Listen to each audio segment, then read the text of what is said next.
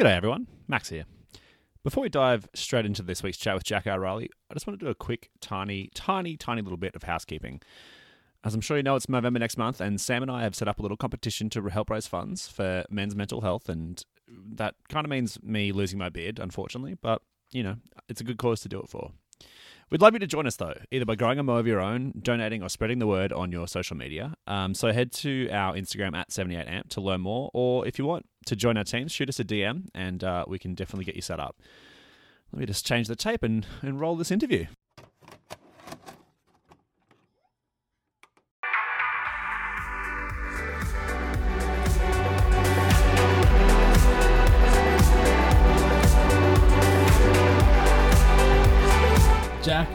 Riley, welcome to the show. Uh, Thank you so much for having me. no, it's our pleasure. You're joining me from an Uber, which is a first Yeah. for our show. But um, look, we've, we've got so much to talk about, including the brand new album. But Yeah. the way we like to get the ball rolling, first and foremost, is diving into your Spotify and Apple Music playlists and, and getting an idea of what you've been listening to lately. Oh no. this is this is almost as bad as you just reading like my messages or something. Bit personal, is it? Yeah, but it's cool. Let's let's go. Shame me. So, what have you been listening to?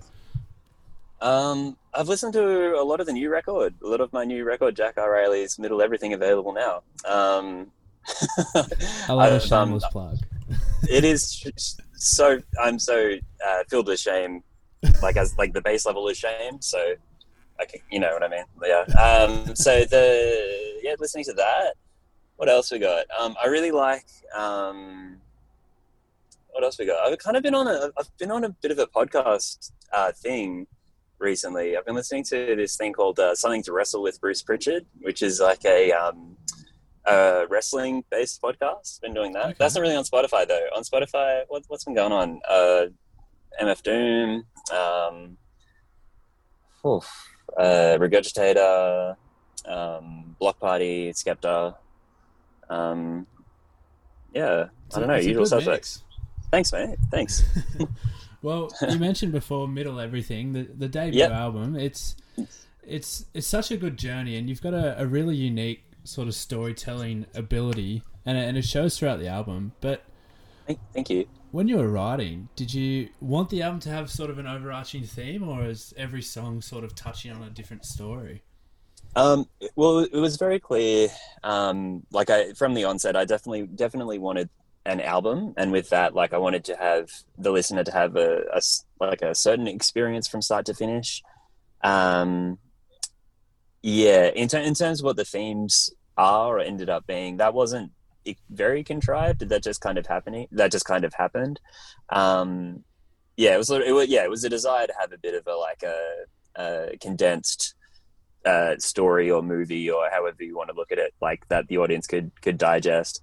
Um, but but yeah, the, the themes kind of just came up quite organically after I started writing, and um, and yeah, and then sort of when when I started to get it on a bit more of a role of like, um, you know, had sort of like two or three songs finished, and the theme was sort of already there for those those three or four like you know, it, it was quite easy to get the uh, rest of the songs finished um, after that.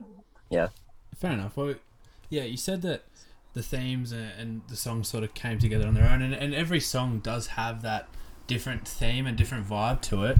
I'm Mm. I'm really interested to know. I mean, listening through the album, I was getting hints of like the National and the Smiths and even Deftones vibes with Mm. like the ending of Some Days, for example. Yeah, Um, that was that, that. You got the reference exactly right for that one. That's that's what we're doing. Was, it leads into the question: Were Yeah. those sort of bigger influences? Oh, I guess who were your bigger influences when it came to songwriting, and um, Yeah. did they, you know, play a part in the in your writing on the album? Yeah, definitely. I mean, I'm, I'm a huge uh, music fan. Like, uh, and I listen to a lot of different stuff. Um, the National definitely uh, one of those um, bands. When I heard them, they were like, "Okay, this has changed my life now." Like, this I'm now. There's definitely pre and post the National uh, in my Mm. life. So, um, same with, I, I guess it's the same with bands like uh, Bright Eyes and artists like Elliott Smith.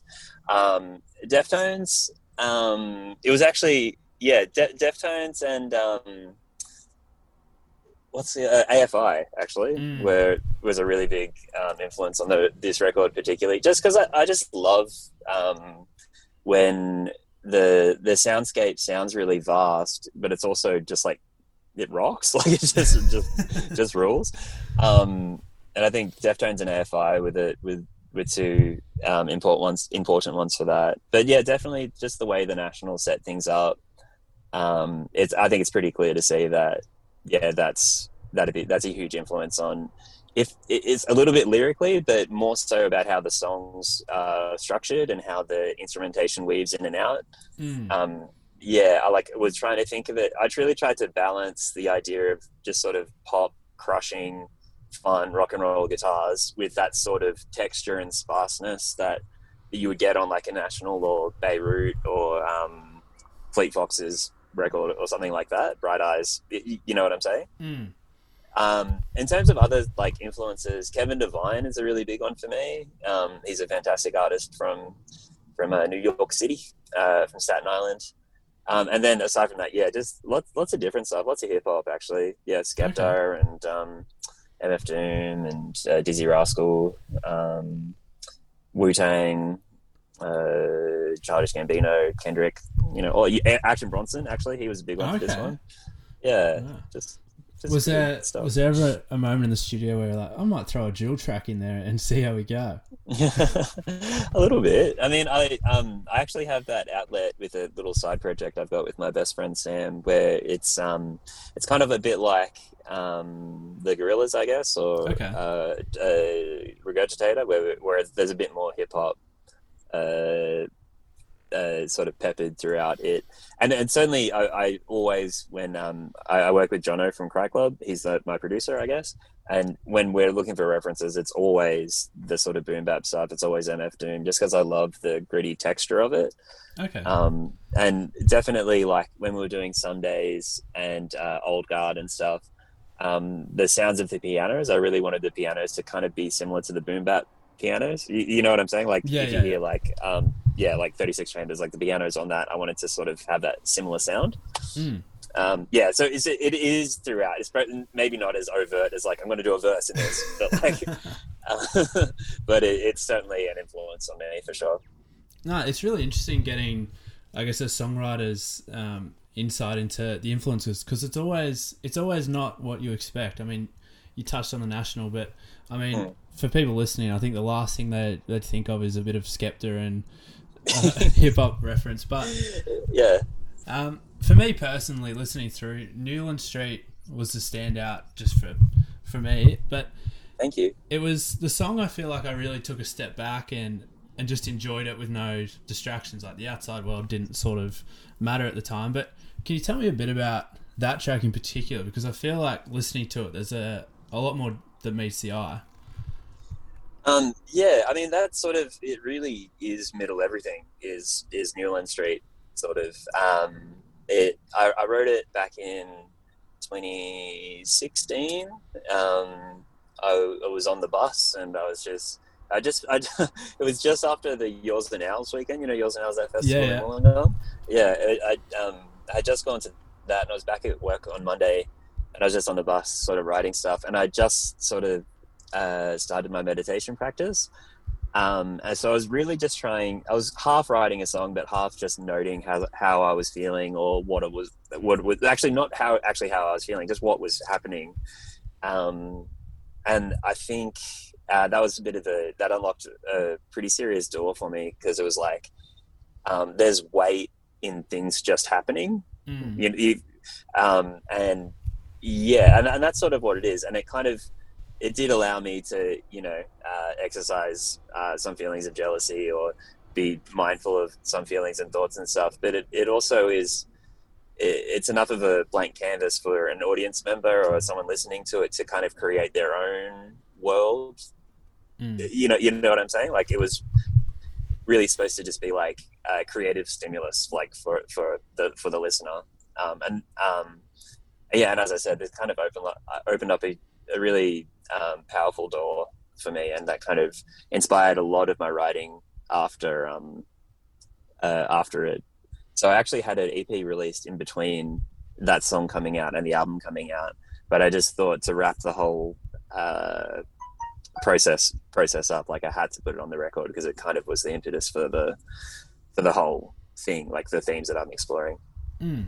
And it, Yeah. it, it definitely comes through in that ambience and sort of melancholic feel throughout the song. But yeah, at on the show, myself and Max always talk about the the video, the music video song. In that, you know, you listen to the song and you want to stare out a car window and you know drive down a coastal highway and just think about life. yeah, the, the Everybody Hurts video. exactly. but you know, it's it's an important um, position on the record, being the last song, Hmm. and it, as you said, it, it wraps middle everything together. Was that an intentional decision to really, Yeah. you know, just leave the listener with that to think about? Yeah, because there was certainly um, there was a few ways it, it could have gone. Like um, um, se- sequencing is a really it's something sequencing of a record is something I pay very close attention to, um, and that helps uh, build that idea of the theme or the um, the experience that the listener is having from start to finish. Um, so I was potentially thinking some days was going to be the end um, because it has that massive crescendo at the end. And i kind of it's something i learned from the uh what is it? Weekend in the city the bloc party record. I've been a big fan of that for a lot of years. And i just love the idea of a song starting so slowly and then it explodes at the end. Um and that was what it was going to be. Um and it sort of some days was like the second or third song that i wrote for the record. So um after i'd actually discovered what the themes of the album was and what um what everything the direction everything was sort of heading. And i knew all right i really want to put newland street on the record because it was sort of like um you know it sets up the whole album. It could have been at the beginning but i really wanted the, i really love the idea something that i stole from kendrick of having the record be able to be played backwards or Yeah. kind of kind of be in a loop. And the idea of um you know middle everything like things just happen and you're in the middle of it it's kind of cyclical as well like that's kind of kind of what i'm doing as well so putting newland street at the end i could have just as easily put it at the beginning but it like kind of sets the album up again and kind of Mm. wraps everything up and then introduces the themes once more so Okay. yeah so it was it was intentional for sure for sure but it was either going to be at the beginning but i think it makes it more cyclical to have it at the end Yeah, it makes a lot of sense. Um, yeah Changing tact slightly, apart from Yeah. you know rocking the stage, you're you're also an early childhood teacher. Uh, yeah Was there any focus groups involving uh, the kids that you teach when gauging initial reactions of the album? um no uh no but i have to say in the since the album's coming out or it came out or a few months leading up to it i have been more chilled out about playing uh music just as a musician for the kids um so previous to that i just had music as a part of like music time and Mm. we we do it and it'd be a child's experience but like um yeah, I don't know. I think in a way to kind of just build my own confidence uh, in being able to like talk about the record or have the record be, exist in a public forum or whatever. I kind of had to, yeah, I did have to test like some of the things on on some people. Um, and the kids, and the good thing is, kids are extremely honest. Like I, Mm. it was too obviously it was too far along in the process to change anything, but like, um, especially for tracks like Newland Street and um, I didn't play old, old guard's got some pretty heavy themes for them to um, take away but uh, some days and stuff like that like things where i could say that it was having a calming effect that was like that was what Mm. happened yeah so yeah i yeah it's pretty cool so they're not not like focus groups but they, it sort of half happened yeah Mm. Well, I mean, if Yeah. a kid doesn't like something, they're going to tell you, and it's going to hurt. But it, I mean- it hurts it, it never gets any easier the other thing I That's fun, noticed is that you you toured with Gavin DeGraw. Now, Hmm. for all those who don't know who that is, ask your dad because if uh, I don't want to be was wasn't playing at some point in your, your childhood growing up, I'd be shocked. But I'm interested to know how did that all come about, and does he wear as many fedoras as uh, in person as he does in all his press shots? yeah the fedora stayed on it was glued to his head. I, you know what? He was a really nice guy. We didn't get a chance to chat too much because I think he had press to do and um, all, all that sort of stuff. He's very busy sort of sort of dude. Um, but when we chat chatted briefly, it was at the Metro in Sydney. Um, he he walked past and I was like, "Hey, what's up, Gavin?" and he was like, oh, "Thanks so much for having us in your house, man." I was like, "Oh, it's very kind to you for you to say that." Um, but yeah, he's a really nice dude, really professional. Um, actually took me aback. Like I was kind of, I mean, I didn't think the shows would be like fizzes or anything, but I thought there'd be like you know a small dedicated fan base, but it was huge, man. Like One Tree Hill, it's a it's a popular show. like, um, and when he played that song, I tell you, it just exploded. Hey, it was it was wild, and that was the first time I'd ever played it like a like a the, a big-ish sort of venue, like the Metro in Sydney. It was like obviously like growing up in going to shows at the Metro for you know my whole life. Basically, it was pretty pretty stellar moment, and um, to have it go over pretty well was was insane. And then also to have the main artist be pretty cool like a nice guy or whatever. It was mm. it was really really great, really cool, super lucky. Unreal. Well, you hear a lot that yeah. you know those big artists are either assholes or really nice guys. So you know, yeah, maybe it's the fedora power. I don't know. yeah, it could be. It could be. Well, maybe he's bringing it back. Yeah. Yeah, I mean, yeah, it's it's a year to do it, if any. So, but, you're not wrong, man.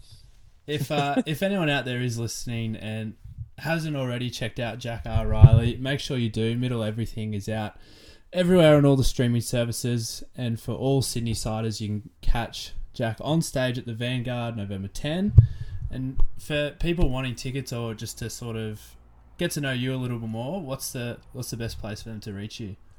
Um, I'm on all the socials. You can do that. Um, I think I probably spend the most time on Instagram. I think if you send me a message on Instagram, more often than not, I reply. But um, yeah, on, on, all the socials, doing stuff. Triple J Unearthed, uh, Facebook. I'm on Twitter. I'm pretty bad at Twitter. I don't really know how to do Twitter that well, but you know, I do. I have like a back catalog of like emo drafts that I haven't posted, but you know, when when the time is right, they'll get.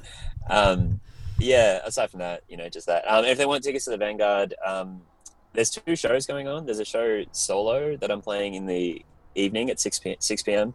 There's a few tickets left for that, like not many. And then um, there's the band show happening later on the evening, and that's actually sold out. So sorry about it. But if you want to come hang out at the solo show, there's like a few tickets left if you want to come. Get in quick. You know? Jack, thank you so much for taking the time to chat with us. I've really appreciated and sort of getting in, insight into the album. And thank you very much. Again, get involved, get around it, and uh, yeah, enjoy enjoy Sweet. the rest of your Uber ride.